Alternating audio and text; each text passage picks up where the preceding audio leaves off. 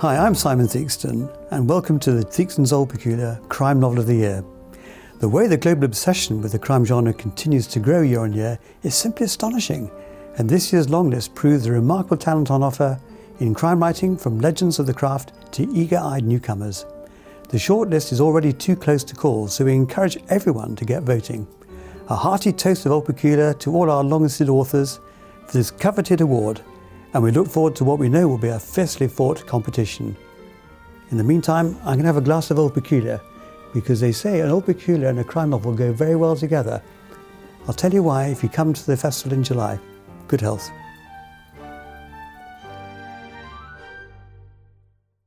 Hello, I'm Joe Haddo, and this is our series of interviews with the Theakston's Old Peculier Crime Novel of the Year Award long listees, produced and curated by Harrogate International Festivals in partnership with title sponsor Theakston's Old Peculier. What a lovely drop. Today, I'm joined by author, playwright, and chair of this year's festival, Denise Mina. Hello, welcome to you. Hello, it's lovely to be here. I'm very surprised.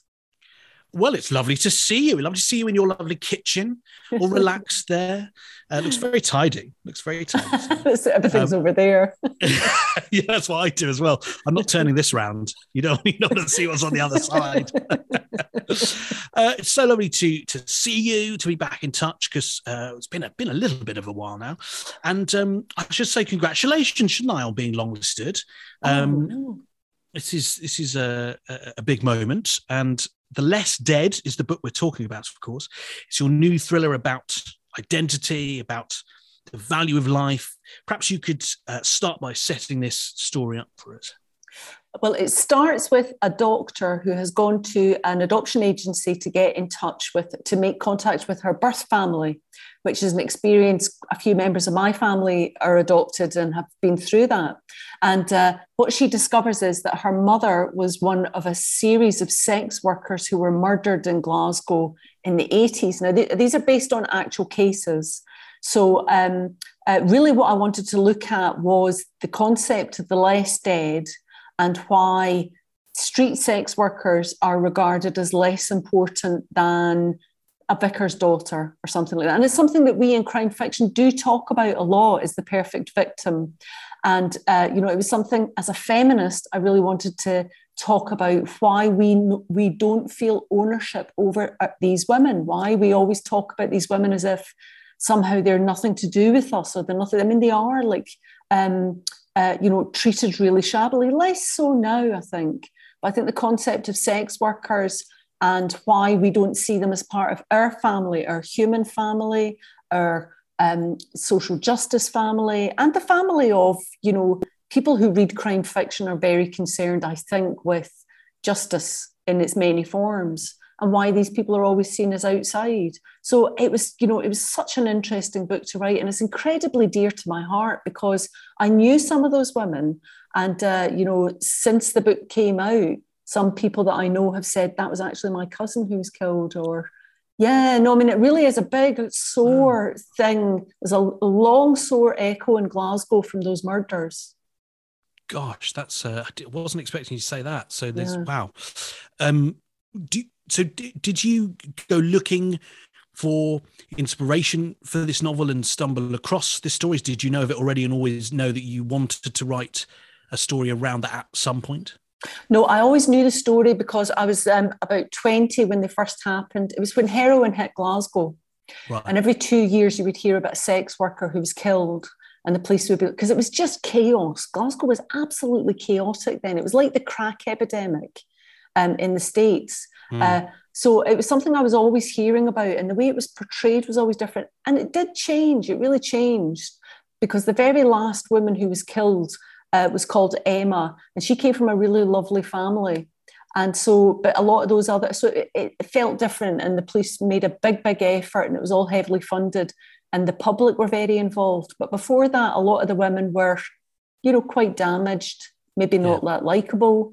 Uh, they were, you know, they came from um, care homes. They didn't have families to stand up for them. So, I mean, it was something that we all watched, and I think everyone felt quite uncomfortable about. Mm. And Glasgow is a big inspiration for you. It always has been for your writing and many other things. And I was speaking with Douglas Stuart recently at an event who obviously writes of Glasgow and writes of Glasgow. It, uh, in Shuggie Bain, it was the 80s. His new book is sort of in the 90s. And he was sort of saying a similar thing to I know that we've discussed previously, which is that it's sort of such a rich setting for fiction as a city. But what is it for you specifically that that that you're drawn to and that allows you to create all these wonderful stories? Well, that's funny because he left, but I came. So I came to right. Glasgow in 86 from London. And I just couldn't believe it. It was just the oddest place I'd ever been. Everyone talks to everyone all the time. It's a real narrative city. And it looked amazing because, you know, lots of buildings were unsafe and had been knocked down. So it was like the war had just finished. And coming from South London to a place where everyone talks to you and tells you their life story can you imagine the difference? No. and people and people compete with being funny, and you know there was a real love of storytelling, and you know you can see snow-capped mountains almost all year round from the middle of town. I mean, it's just an amazing looking place, um, and I think we do get caught up in the deprivation of it. But I think it is a artistically, it's a very very rich city. It's like Liverpool. It's rough to an outsider, but if you're in it, it's not rough, actually. It's just very interesting. And people are very bolshy, they're very empowered. Yeah. I love going to Glasgow. you're a shoe in with your giant Henry VIII beard. People... I'll be all right. be all right. I've had a good, good few conversations around a bar in Glasgow.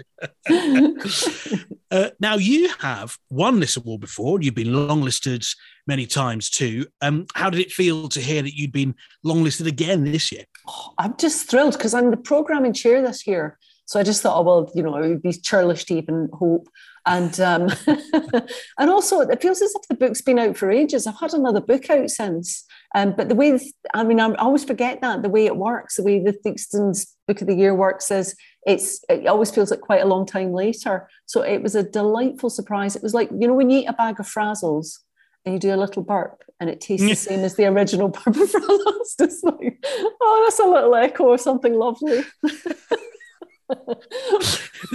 and, and, quite sadly, I do know exactly what you mean. You know, yeah, so, everyone knows that. Ah, oh, they're great. You're tasting them all day. It's lovely. um, and as the programming chair, um, you've put together what looks to be a magnificent festival. Oh. Was it a, a, great? Has it been a great experience so far? Are you sort of excited, nervous, both? I'm nervous, but I'm actually awestruck at the other members of the committee who have done most of the work and know everybody and are so across it. I mean, I'm just the the, the person in the big frock that they shove out in front, honestly. but they they are so on it. And I used to always see Steve and Mark and Daphne kind of hanging around and think, God, they're here all weekend and they are working so hard and they've got so much knowledge about what's going on. And there are people who've been out for three months. It's their debut book. They know exactly who they are. I mean, it really is awe inspiring when you see the actual working behind the scenery, but it's such a good program. And it really feels joyous because I feel like it, this is us coming back and it'll be the first full, uh, you know, proper festival that a lot of us have been to. And what a, a brilliant way to kick off coming back out after COVID. It's going to be brilliant, isn't it? I really can't wait. Um, and just before I let you go, I just want to ask what the Theakston Old Peculier Crime Novel of the Year award means to you. Well, I was shortlisted for it many times, never won it. So when I did win it, I was genuinely overwhelmed. And then I won it again the next year. And again, I was genuinely overwhelmed. I don't care who wins it. I'm going to enjoy it because it's just such a joyous thing. And you're there with a lot of readers. It's a strange festival, Theakstons. It's a lot of uh, readers and all the writers. Mm. Do you know what I mean? So it's not random mm. members of the public who are actually interested in seeing someone else. We are all there because we are all really committed to this form and it feels really special.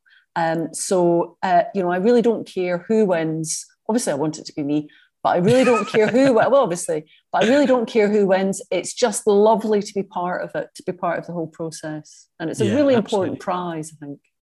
Absolutely, you're you're right, um, and a really important festival and a wonderful festival this year. Thanks to you and the committee and, and putting on such. Well, mostly lineup. me, mostly me, but, but, but mainly you.